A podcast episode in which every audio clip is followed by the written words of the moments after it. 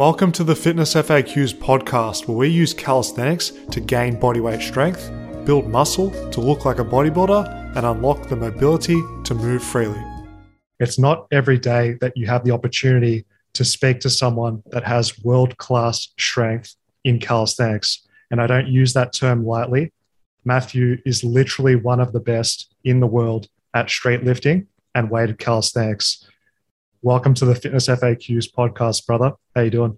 Hey, I'm doing great, and I'm really glad to be on this podcast. Awesome, man. Now, an introduction like that, some people might be thinking, is Daniel just being nice? What What is the real extent of Matthew's strength? So, I just want to get straight into it with your personal best that you've achieved. Can you please let us know? Yeah, of course. I'm a weighted calisthenics specialist, a street lifter with a competitive history.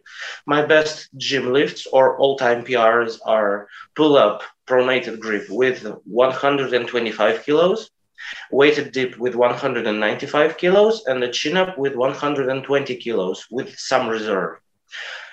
My best competition stats are up to date a pull up with 120 kilos chin over the bar, uh, weighted dip with like below 90 degrees depth and with a pause, like under command, with 175 kilos, and a top locked chin up with 107.5 kilos.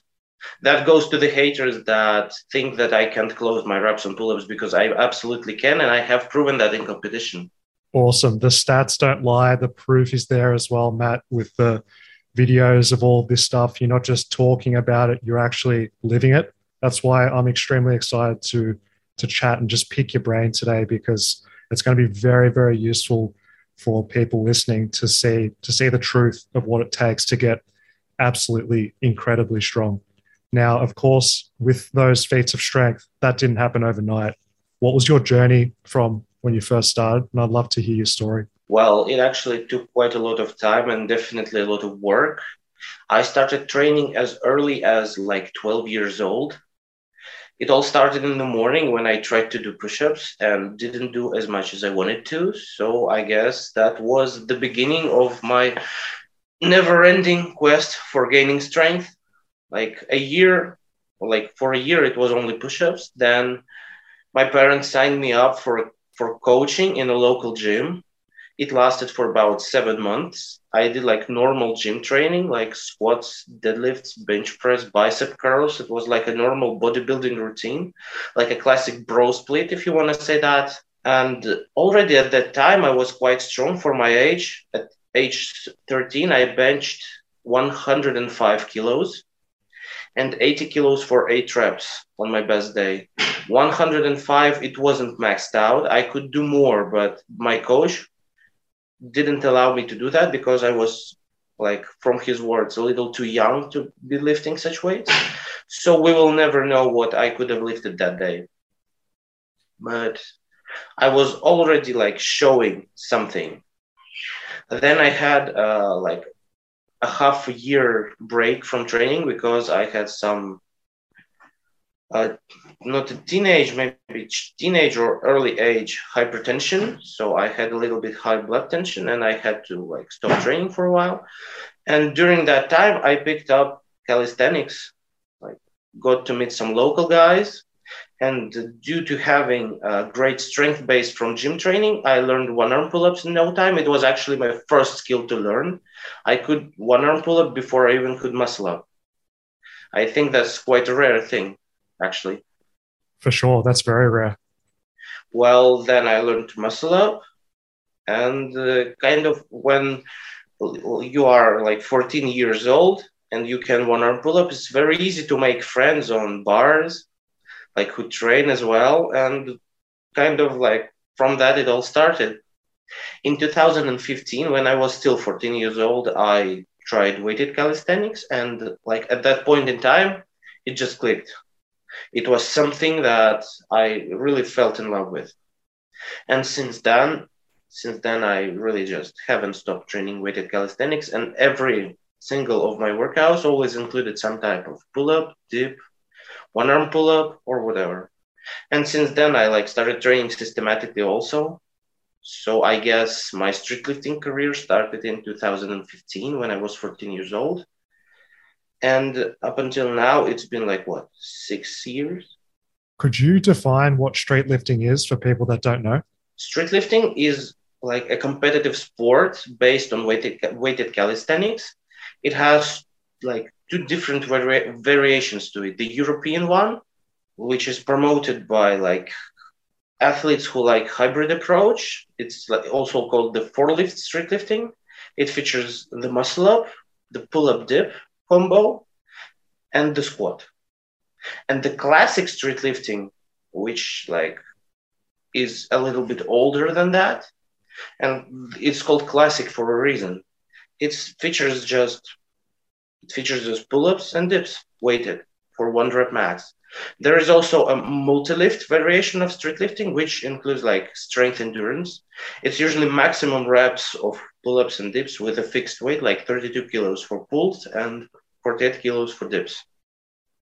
So to sum it up, street lifting is a competitive variation of weighted calisthenics. And is street lifting mainly in Europe? Well, I haven't seen this in America or Australia at all. in Asia, it happens sometimes. Like I know there is a Japanese National League of Street Lifting. In Korea, some people tag me on their lifts, but in America, there hasn't been a single competition up to date. Same goes for Australia. Yeah, right. They tend to be more interested in, say, the sets and reps. I take it in in America because they pioneered that. Trying to use calisthenics for bodybuilding purposes, it's also really popular there too. Now, with with weighted calisthenics, when would you say people are ready for it? When they have their body weight like under control. And that really means different things for different people. For example, I usually set the standard where when you can start weighted at around 12 pull-ups with clean form and around 15 or 20 dips but it's really personal. And for example, when I'm coaching my girlfriend, we started adding weights to her pull ups as soon as she hit five reps. But these weights are like one kilo, two kilos. So small steps, small steps matter. If you want to add like weight comfortably, to be sure that you are ready, to be sure that you will progress in small steps, but you will then I'd recommend these stats like 12 clean, proper pull ups that you actually can control and around 15 dips. These are my numbers. Mastering the body control, mastering the movement pattern so that it doesn't break down when you actually add weight. This is what matters. Perfect. And as someone with many years of experience now, Matt, what would you recommend would be a good beginner weighted calisthenics routine that someone could follow and make consistent progress with? Well, I have one on my YouTube channel. It has like 50,000 views already. For me, it's a lot because I'm not like a professional YouTuber. And uh, the progression there is a bit out- outdated, but it still may work. And in the comments, there are a lot of success stories. So I guess check out my YouTube channel for a routine. To sum it up, it's a linear progression model with adaptive progression. So it, it's based on like a rep scheme you do. So, for example, you start out with four sets of eight reps, and uh, for the number of reps you do, there is a certain increment. So, if your hardest set out of all these four is eight reps, you add like five kilos. If you like, you do your next session and your hardest set, like drop down to seven reps because five kilos to add is a lot. If you can do seven reps in your hardest set out of all four, you add 2.5 kilos if your hardest set is six reps, six reps, you add one, 1.25 kilos, and so on, down to like 0.5 kilo increments. So this is really this flexible progression model is one of my favorites. Matt's YouTube channel specifically to that video for those of you that are interested in that beginner routine. So if it's simple and it's effective, I'm sure it's going to be very helpful for you guys. Could you just outline some strength standards in terms of beginner, intermediate, and advanced level? Novice or beginner is someone who can PR almost every session.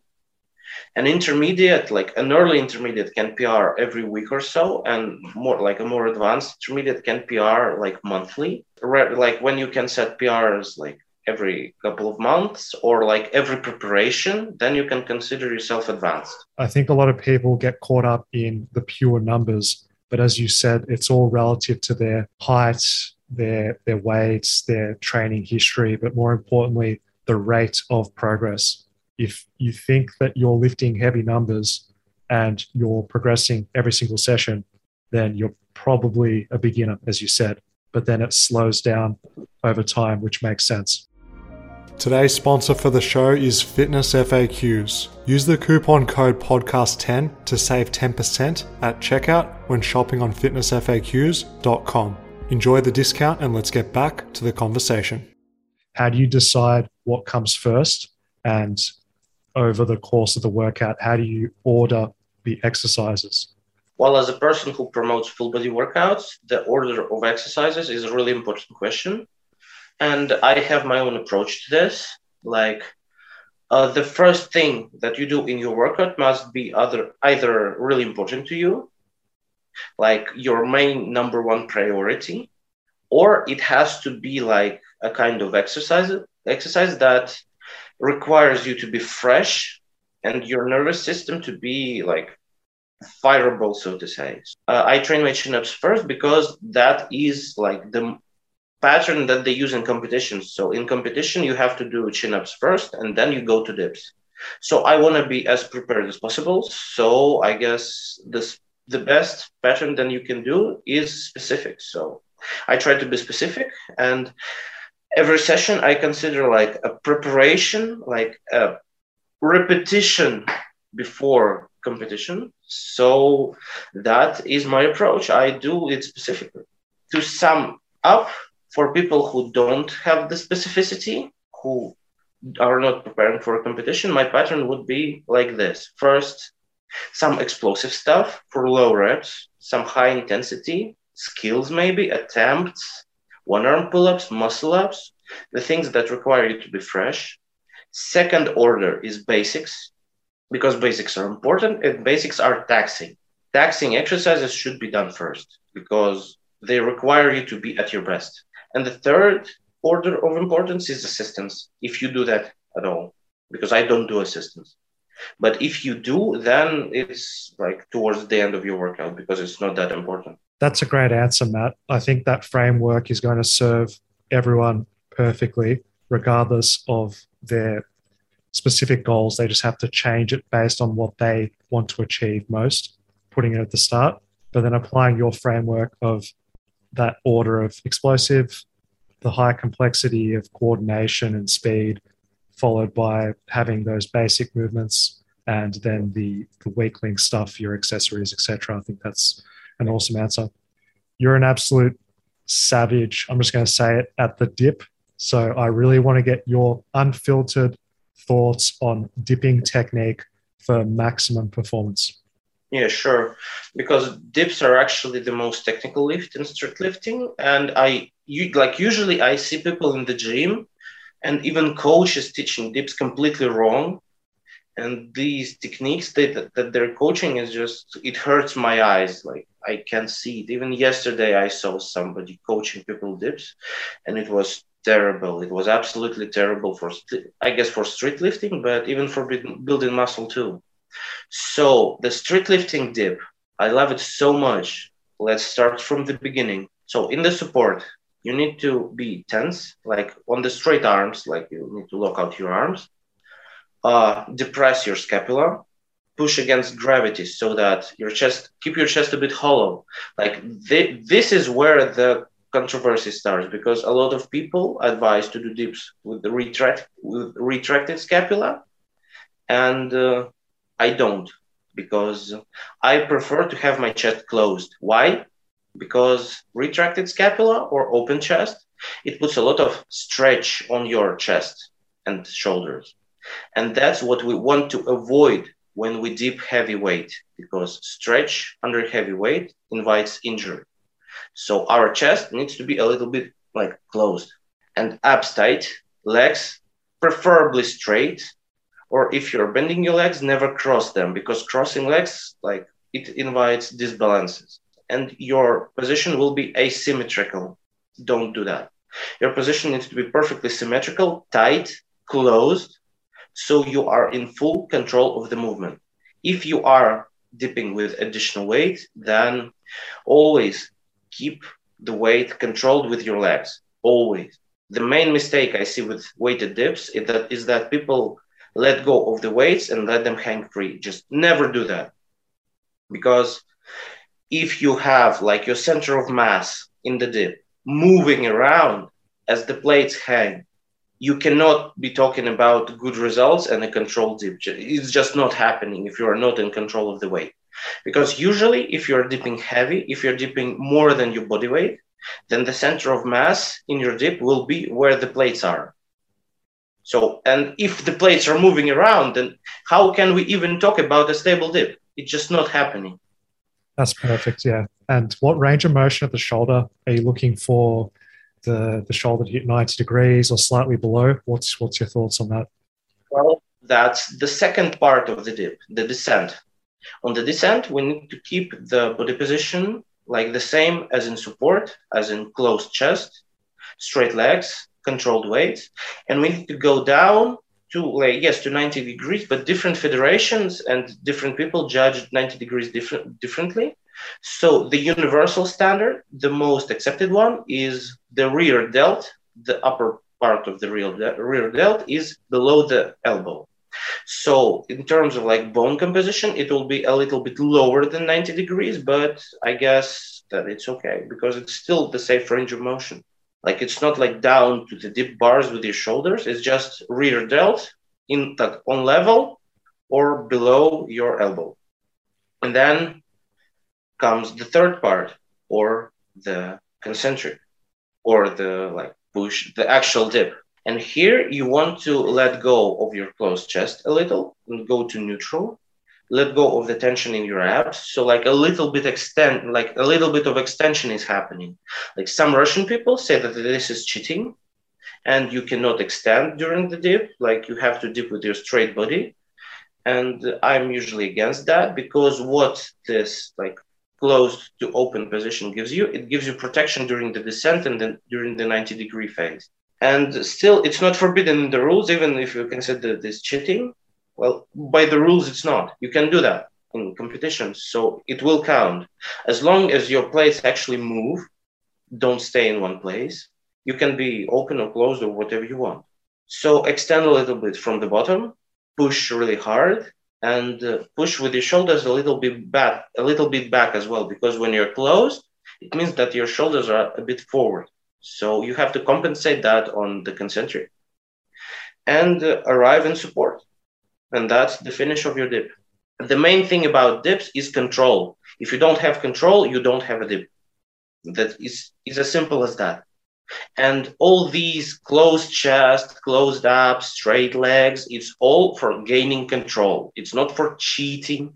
It's not for like aesthetic purposes, although a closed dip, in my opinion, looks better it's all for having control over your rep. And if you don't have control, you will you will never close that trap. Believe me. So when you're doing dips, Matt, are you mainly focused on controlling, and then everything else somewhat takes care of itself? Because you've mentioned a handful of things. Of course, when you're actually training and actually performing, you can't focus on so many details at once. What what are you mentally visualizing mentally visualizing visualizing the following sequence like in the support and on the way down. Control control control control. And when you reach 90 degrees explode up. Explode up as hard as you can until you arrive in support and that works. Perfect. It's simple it's basic but it takes years to refine that motor pattern correctly as you have. And you've mentioned so many good points there that are going to help people to improve their dip in terms of stabilizing the weight, etc., etc. How important is breathing during the dip? Breathing, well, I found that like breathing with with the Valsalva maneuver, like people do on the squat, it doesn't really work for me on dips. And usually, when I even think about breathing during the dips, I find my performance declining a little because it like it brings my concentration off. So I guess don't really think about breathing like find what works for you because like tensioning like in the squat for me doesn't work And even if I do like long pause dips, like you probably have seen them on, them on Instagram, like I do three count pause dips, it's probably a little bit too long to hold your breath during this whole pause. So I guess I'm breathing freely during this and it doesn't set me off. Also, the really one thing that I always notice myself doing is before the dip, I breathe out. I like to feel empty when I go down. Probably sounds strange, but when you breathe out, you can really tense your abs much better, tense your core much better. Like even if you try to do that right now, you will feel you will feel like tension in your core. So breathing out makes me more tight during the dip. You've got a particular setup with your dip belts. Can you explain that longer anchor point that you've got and the value of that? Well, my dip setup is really one of a kind, probably, and I probably was the first one to do that. And then I see a lot of people following my like setups, so I guess that really is a good thing to talk about. So I put my plates really low in my dip, so like I can hold the plates not with my calves or with my thighs, but with my shins, like with the feet what that does it, is that it brings the center of mass really, really, really low.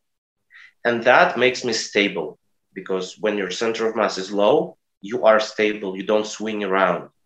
It stabilizes you, it grounds you, so to say. And when you dip, you'll feel it, especially with a heavy weight. I want to say another thing is that I instead of the chain on the belt, I use a rope because rope is lighter, it's tighter, and it doesn't tear clothing. Because every street lifter, every person who has ever done weighted calisthenics in their life, they know that chains tear through clothing. Like I had a whole collection of t-shirts like torn away by chains. When I started using ropes, it went away. And of course, everyone that's done weighted cali knows that when the clip gets onto your skin, you get those like weird irritation bruise marks, which are just really awkward? When you find the optimal length of the rope, optimal height of the plates, it stops happening. So I guess my advice would be to find a good setup that works for you.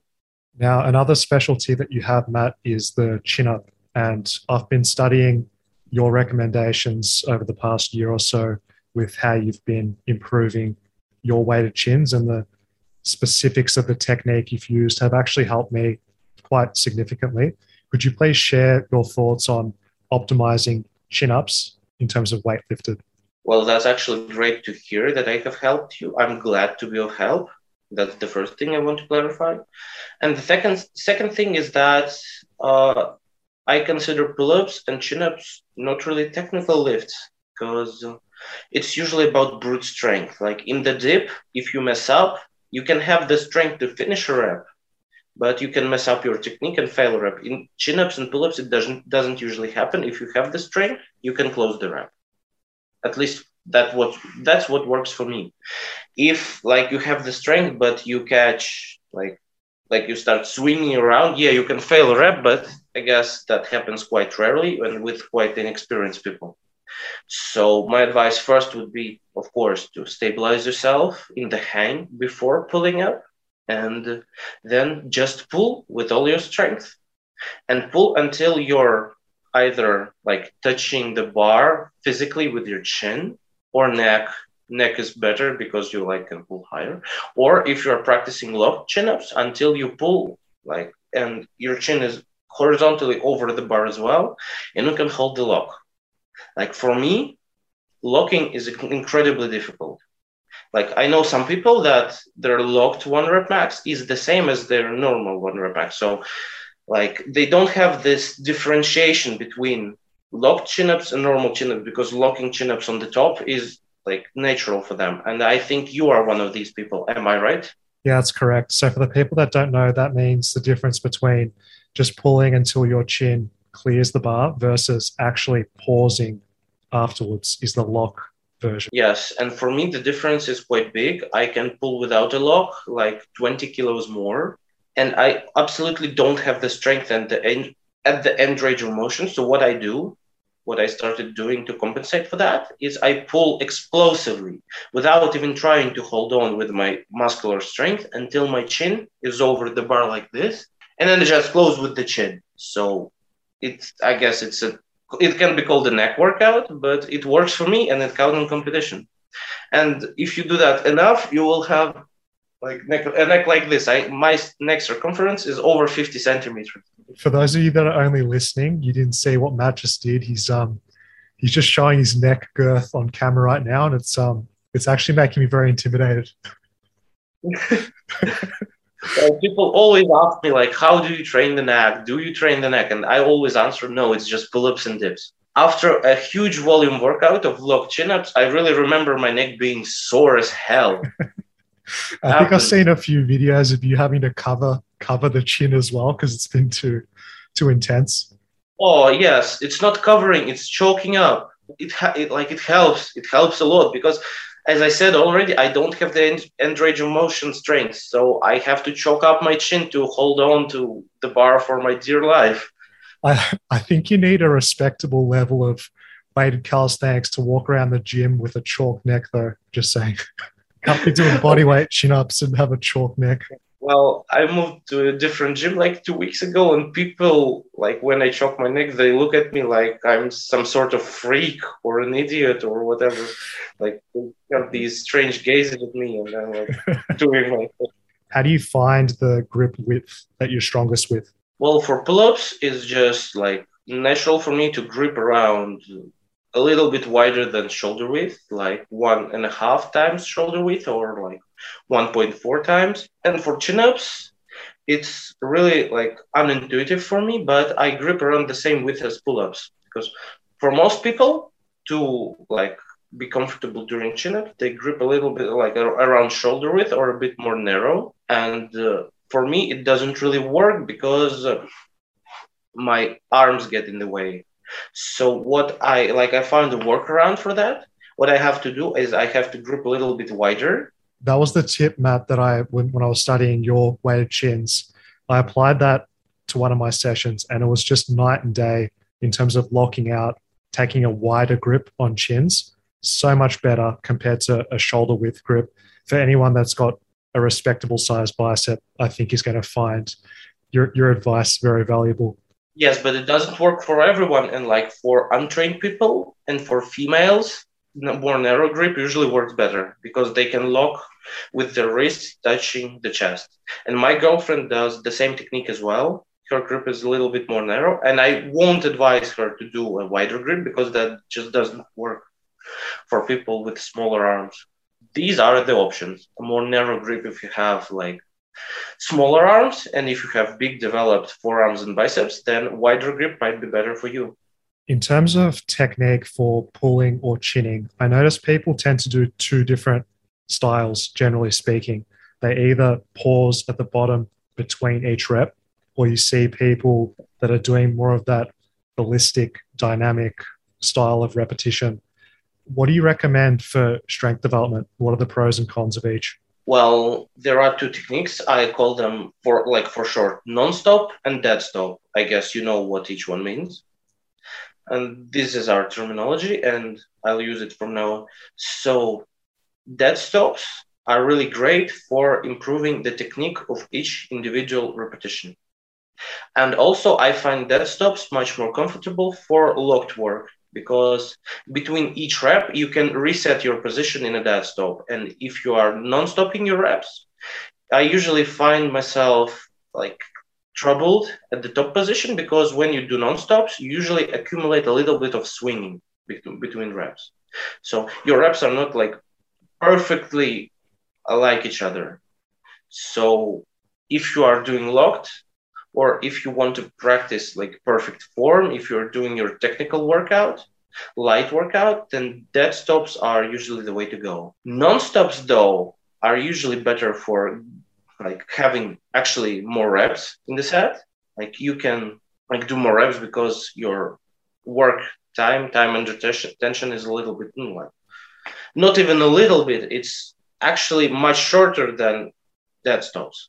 And also non-stops work better for peak force peak force output because like if you do a double or a triple non-stop the force output will be greater than dead stops when you, where you have to pause your force output between reps And uh, if you're doing a double or a triple nonstop, then you can like do it as a single outburst. And it really works well for increasing your one rep max.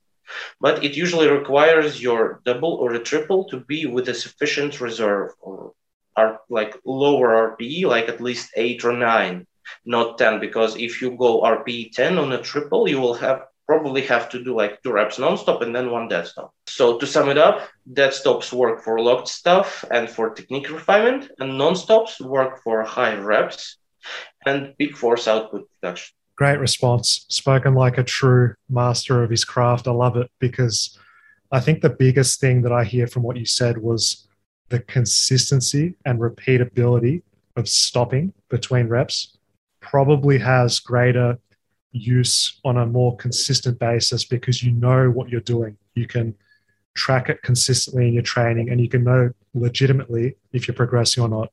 Actually, there is a third third ground. Usually I use the third ground as well. It's combining non-stop and dead stop during a single set. So I guess that is best explained using a set of five.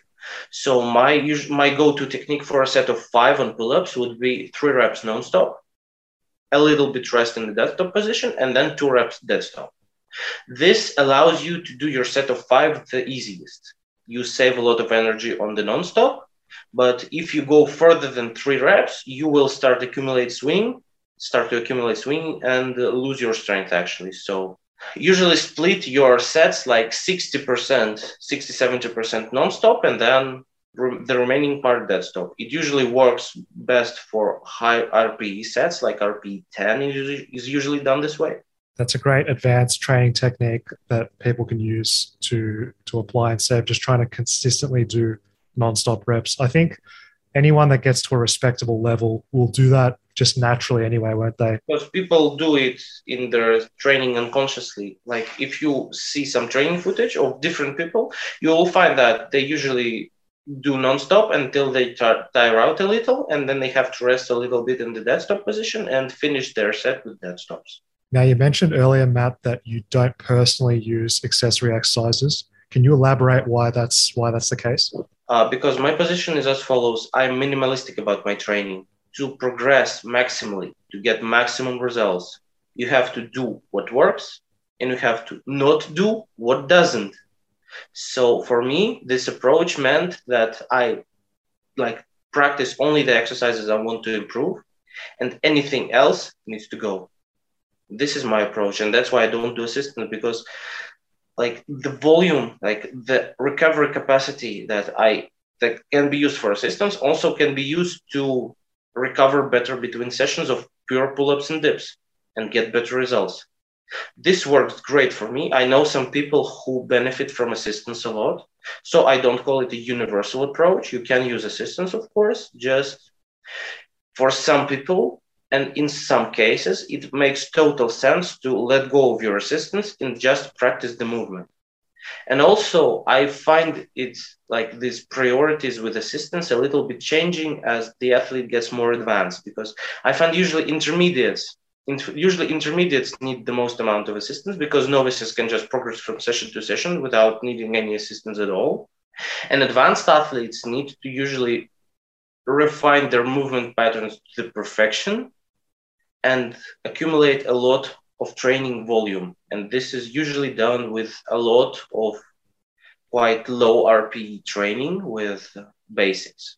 So I guess intermediates usually use the most amount, like the biggest amount of assist. And I myself have really progressed to my level without using any direct assistance for my lifts. Yes, I have done some other exercises like one arm pull ups, like front lever training, like handstand push ups, but I never expected any carryover from these things to my basics. My basics were like basic training, and I have basic goals and these other like skill like skill work i do skill work for skills not for like having carryover to basics. So make your training self-sufficient.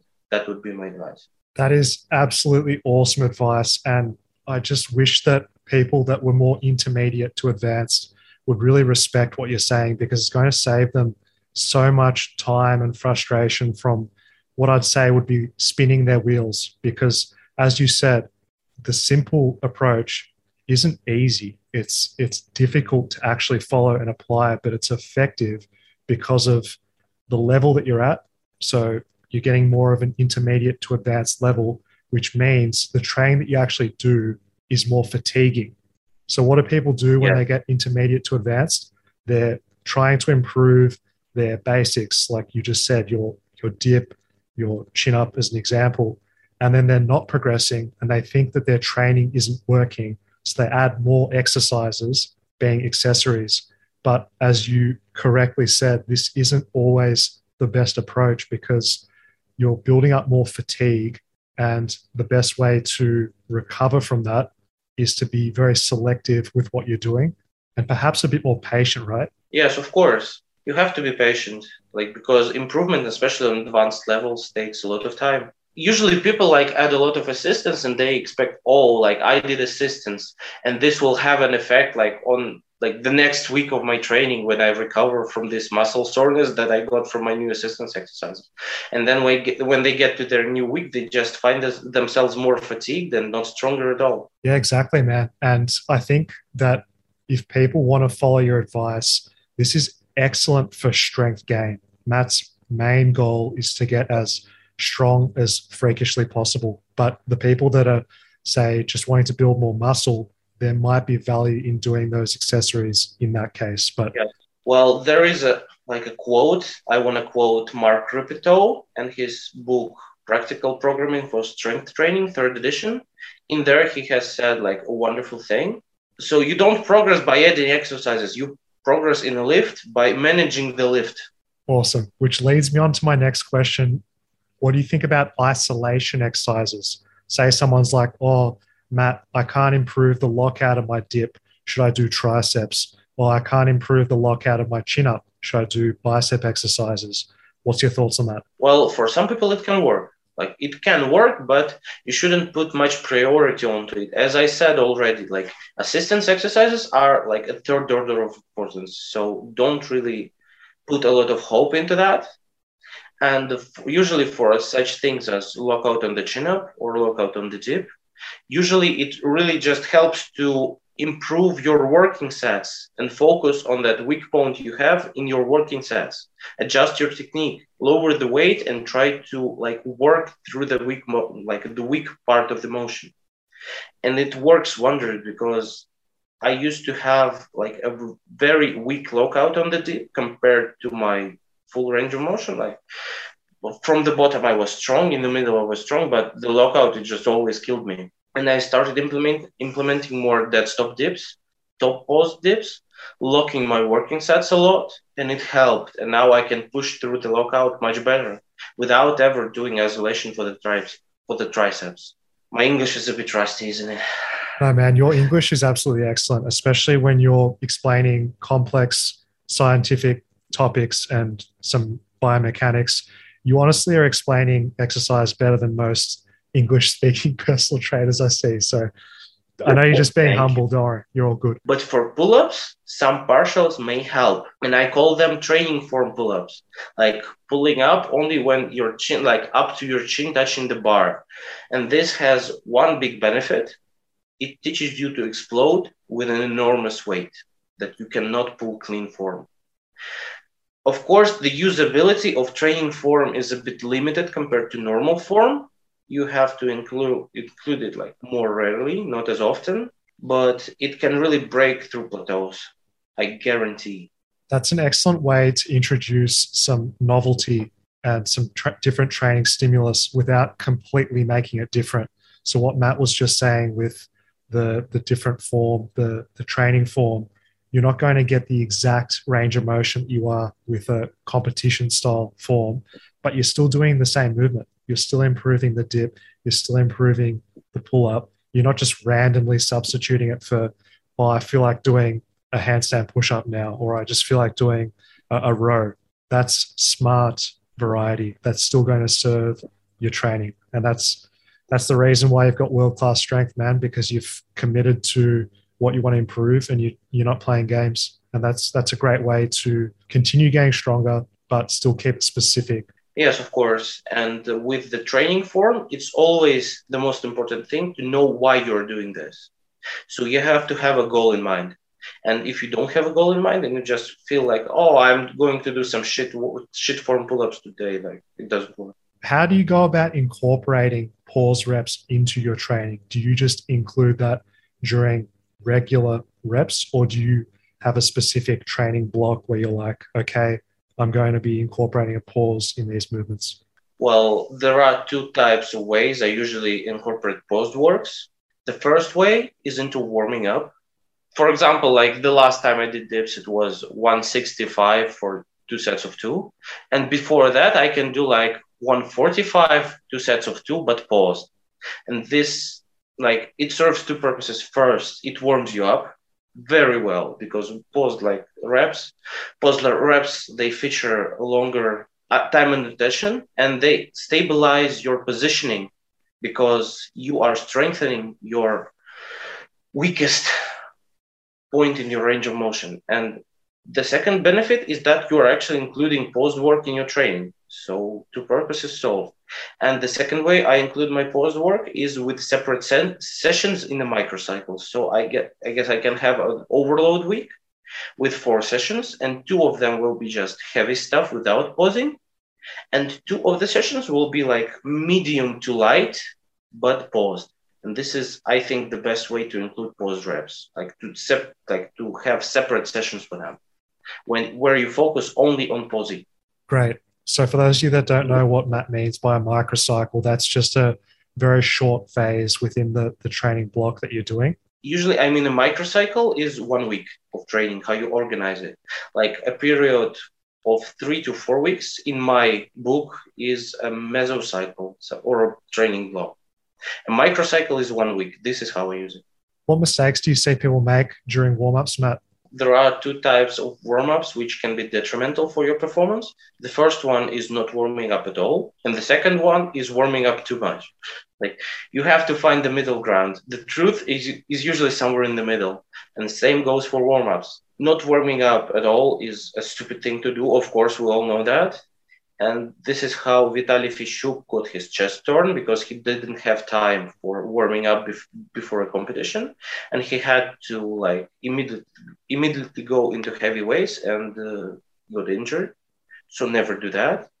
But the second type of people that warm up too much, it's not as dangerous, but it's definitely not optimal. It's like, are you training or when does it, it blurs the lines of a warm up and training? Like you see people doing like foam rolling before training, like for 20 minutes, then a million of isolation exercises, then a million of ramp up sets, like with a with five kilo steps, and only then doing their work sets. It's crazy. And also, I like I see a lot of people warming up before weighted with. Uh, crazy weighted supersets like 10 muscle ups or doing a five minute drill from barbarians before training and usually they're just pumped like hell and have no glycogen in their system they are completely worn out before the working sets and then the working sets feel like shit and also one way to warm up that a lot of people count as really scientific and really advanced, but I dislike it, is basically working up to extremely to an extremely heavy single leg, 90% plus, and then doing your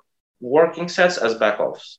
It's called PAP. I don't remember the post activation potentiation. Yes, I don't like it at all because uh, in books about Russian weightlifting, and uh, I I really look up to one person. His name is Dmitry Golovinsky, and he is a strength specialist. He has a 305 kilo bench press, and he's a great strength training methodist. And I took a lot from him actually. He coached me for some time. And one of his principles was that you cannot lower the working weight during the session. And this is exactly what you do with post activation potentiation. So you work up to a heavy weight and then drop the weight down to your working sets. Usually, how I would approach a top single in my workouts, I would do all of my working sets, and then after that, I would hit I would hit a single. It will be a little bit lighter, but the structure of the training will remain the same. So going from lightweights to heavier ones. And it's like it's extremely logical when you think about it because it simulates your warm up for a one rep max. So I don't like post activation potentiation. This is my point. I like that response. During your working sets and the rest periods between sets, how long do you recommend resting? Because I think that this is an area that people tend to not be sure about. Yes, I get a lot of questions on this topic, and my approach is as follows rest enough to recover. That's it. Usually for me, it's around from six minutes for lighter sets to up to 10 to 12 minutes for heavy sets, especially of higher reps. Because I find that before, like between singles, I don't have to rest as much because they're not as taxing as, as like as more rep sets because like a single, even if it's a heavy one, doesn't really use much of the glycogen. Find what works for you. Usually for me, it's around six to eight minutes for heavy, extremely heavy singles, around four minutes for lighter, lighter singles, and around 10 to 12 minutes for heavy sets of five to six reps. I'm talking about strength now. For strength, never rest less than four minutes because you have to be ready to give your best every single set, even, even if it's light. Because strength training must be explosive you have to recruit as much muscle fibers and as much of your nervous system as you can. So rest well, recover, and give your best every single set. And if you cannot give your best every single set, then you are not resting enough. But I see so many people, even less than three minutes, and it's just not enough time to restore the energy system required for strength output. And that's if people just rested longer, they'd get stronger you see there is also this problem that not a lot of people have the time to actually rest up to 10 minutes between all of all of their sets. Eliminating assistance also does wonders with this with shortening your workout so i guess if you put everything together it may work. Do you think it's possible to be good at both skills and also street lifting? Yes it's def- it definitely can be possible, but you will have to do it like in periods. So like a period of focus on street lifting, a period of focusing on skills, like combining two two huge different priorities in one training period is usually suboptimal. And as far as I know, Fishuk does that. So he has periods where he focuses on skills and then a period he focuses on street lifting. I never focus on skills, but I do may do some maintenance work. I may hold some front levers after training if I want to. If I don't want to, I, I won't do it. But if I was to combine skills and street lifting, I would like do separate periods, like eight to twelve weeks street lifting and six to eight weeks for skills, and combine them, and not focus on both in a single period very mature response, Matt. Everyone should take that away because I can say the reason why people try and do both and don't get anywhere is social media. You look on the internet, people are doing skills, and then you see other people doing insane street lifting stuff, and your temptation is to want to do both. But you've heard it from the professional. You've got to focus on one thing at a time because if you don't, you're just going to be average or less than average or just not improve. Well, you're going to be average if you don't really listen to smart people talking and try to do all the things at once. this is how it works, actually. Yep. And also, you, for, you forgot to mention that they also watch a lot of bodybuilding and they try to also implement short rest times and 8 to 12 reps in their strength training. What would you say is the best way, Matt, to improve at one arm pulling? I also have a personal approach for this and I have a tutorial on YouTube. You can check it out. In short, people recommend a lot of like different exercises. You can find a lot of such videos on YouTube, like do these exercises to one arm pull up, and that doesn't really work. What I will advise is putting your assistant rope or rubber band under your hand, actually, so that it's centered around your body. Actually looks and feels like a one arm pull up. So you anchor the assistance under the working hand as opposed to yeah. when people do assisted pull ups, they put the band where they're the other arm would be on two arm pull ups. Exactly, exactly. Actually, I saw you promoting like a pulley system where you attach some weights to your assistant rope and pull, pull it over the pull up bar. I never saw your approach before you posted that tutorial, and it makes so much sense because anytime we can make a movement replicate exactly what we're trying to go for, that's a good exercise. So I'd argue that your method of having the assistants under the working side is a much more optimal approach than the one that I taught on the internet with the pulley system. The mechanics yes. of it better suit the one arm pull up. But the only downside, like like we were just going to say, is it's hard to measure how much assistance the band is other than the color. But I guess with the pulley system, you've got the weight. Yes, but you can kind of measure it like by using your senses. So I guess grabbing lower can help and using a lighter rubber band can help too. So you can kind of scale it, but you won't have the number. And yeah. with your system, you have numbers. So I guess if we kind of manage to combine both approaches, then we'll have the perfect one. And also, uh, one thing that usually no one says in their tutorials, but all of the people that actually can one arm pull up have used that is attempts. Of course, attempts. Attempting your one arm pull up. Of course, you have to understand that attempts are extremely taxing. You have to be perfectly warmed up for this. You have to be ready and you have to actually have the level of physical preparation that allows you to use attempts and get benefits from them so like if you can barely bend your arm like this the attempts are not for you you have to first build up the strength with assisted exercises and then when you can like at least hold a 90 degree static or pull like from here to here like do half range of motion one arm pull-ups then yes attempts can be a great way to achieve your first rep. But before that, I would say that it's too early and you have to either build up your basics with weighted one arm pull ups and also suppl- supplement yourself with assisted stuff. Like just going straight up into the attempts is asking for injury. Of course. And I understand that it's not black and white in terms of one approach versus the other. But just say we've got someone who wants to achieve a one arm pull up and they're pretty good at bodyweight pull ups. They've got your base as you recommended at the start of the podcast. They can do 12 reps. Should they start straight away on assisted pulls to try and get the one arm pull up, or should they build a two arm level of strength with weighted pulls and then transition? What do you believe is the best? Should you do one at a time and then transition, or what would you recommend? I would recommend definitely building up the weighted foundation because aside from doing one arm pull up work, weighted, weighted just provides so much more. It's also the base for your front lever, for your other skills, for your planche, for like for everything you do in calisthenics. So build up your weighted foundation. It's extremely important and it will and it will always reward you afterwards. Like you will never regret having a better foundation in weighted. And even if you start like with 12 pull-ups and you start doing your assisted stuff, it will take you so much longer to achieve your first one arm pull-up than starting actually starting weighted, building up, and then with your foundation trying to learn one arm pull-ups. It actually might take you less time to achieve a one arm pull-up if you start weighted.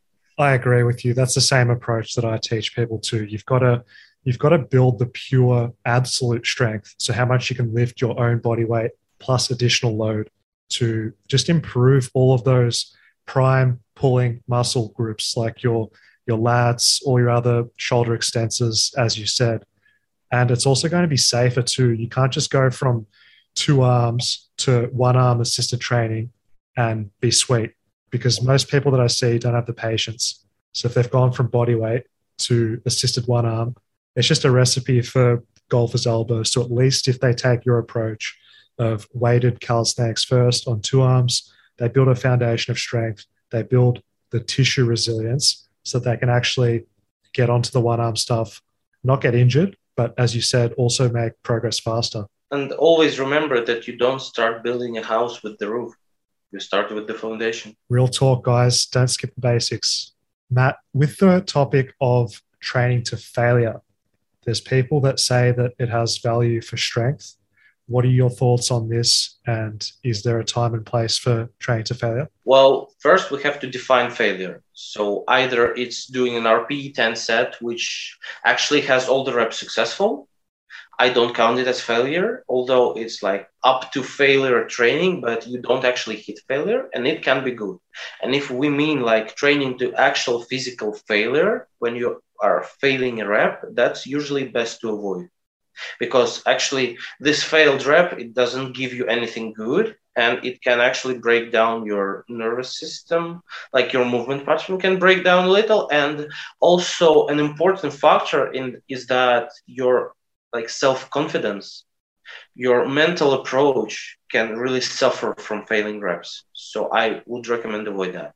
So rp 10 sets can be useful although rarely because they're taxing and like going be- beyond RPE 10 to actually fail- failing a rep is nothing good. Great answer because it's a it's a high risk, low reward type of situation because you're getting more fatigue, your technique's breaking down, so you're building bad motor patterns as well.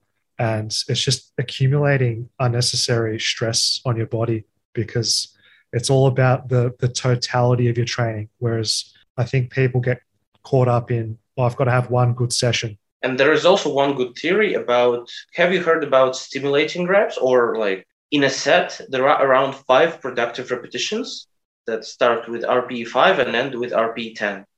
And there are different ways to accumulate these reps. And either you can do a single set to RPE 10 and you will accumulate like five of, of useful repetitions, or you can do like three sets at RPE 8 and accumulate around nine reps. So even if you do less sets to failure, like even if you do more sets to less RPE, you can still accumulate more useful reps. And even if you do RPE 10 sets, it's usually like you burn out quite fast. You cannot do a lot of them. Your performance drops. And if you do like lower RPE sets at like eight, you can keep your performance more consistent and your form better and your fatigue less while still accumulating these useful reps. Now, Matt, in terms of getting to a high level of physical performance, a big part of that is staying healthy. How do you go about yes. minimizing your chance of injury and avoiding injury? Managing fatigue, of course, it's the most important thing. Managing your workload and training and paying attention to sleep and overall recovery of the body. And uh, also general wellness of your life not being stressed and uh, nutrition. Like people ask me a lot about nutrition. I don't really count calories or macros or i just eat whatever is comfortable for me but the way that i eat is actually quite healthy because i prefer whole foods minimally processed and i usually gain a lot of like I, I get enough macros, like even without counting them, I get enough calories, I get enough macros, so that's not a problem. What is the optimal body composition for weighted calisthenics? Because if you're too light, then it's going to be very difficult to lift heavy loads. But if your if your body weight is too heavy, doesn't it make it difficult to also pull your body weight? It does. Of course, it does. I think that the best body weight you can have for weighted calisthenics performance is the maximum lean muscle mass you can get. So I guess don't go into extremes like no one needs 5% body fat for performance, but I guess staying around 10 to 12% body fat while having the most muscle mass would be the optimal answer. You will find that most of the athletes who set records, who have the best stats in the world, are usually between 90 and 100 kilos. What height category would be those weight ranges, Matt? Uh, usually around 180 centimeters or six feet. What are your thoughts on self coaching versus hiring someone to take care of your training? Because I know you've got experience with both. It really depends on the person, on their temper, on their personality. But for a lot of people, coaching may definitely help because it really takes a lot of balls to find all the information yourself. I know that because I went through this. I searched for so much and I found it really hard to find useful information on the internet because it's usually filled with bodybuilding crap. Like this is where all these rests of two minutes between strength sets come from. Usually, a lot of people confuse strength building with muscle building, and this confusion creates a lot of uncertainties in the information presented on the internet. But if you learn to filter the information and you learn to find what you need, then self coaching will not only make you stronger, it will make you better at research, better at filtering your information general in life, But if you want to save time, if you don't want to go into this trial and error by yourself, you can hire a coach and it will definitely work better for novices to get their basics down without trying to find them yourself in the world full of shit. Exactly, man. It saves you so much time. And also, we can often be our own worst enemy in training because if you have an outside pair of eyes, it takes the emotion out of it. If you're not progressing, they can be like, you've just got to be a bit more patient. It's been working. We're just having a bit of a stall. We've got to just stay the course. Whereas I think when people train themselves, they start, as you said, reading too much stuff on the internet. They think that the basics aren't working. They're going to add all these extra exercises or train more days. So if people find that they're not getting the results they want or are frustrated, I'm, I'm with you, Matt. I'd recommend getting outside help. Coaching really works for advanced athletes too, but in a more particular way, because I signed up for coaching with Dmitry Golovinsky. Like four months I was with him and then I signed off. And uh, for an advanced athlete, uh, like a period of coaching like I had, can like you can dive into a, someone else's perspective really well when you take up their coaching. And this was a great experience for me personally because uh, i really saw his method. And his method is nothing like i've seen anywhere else. And that's why i signed up in the first place to know how he programs to know what he thinks about that.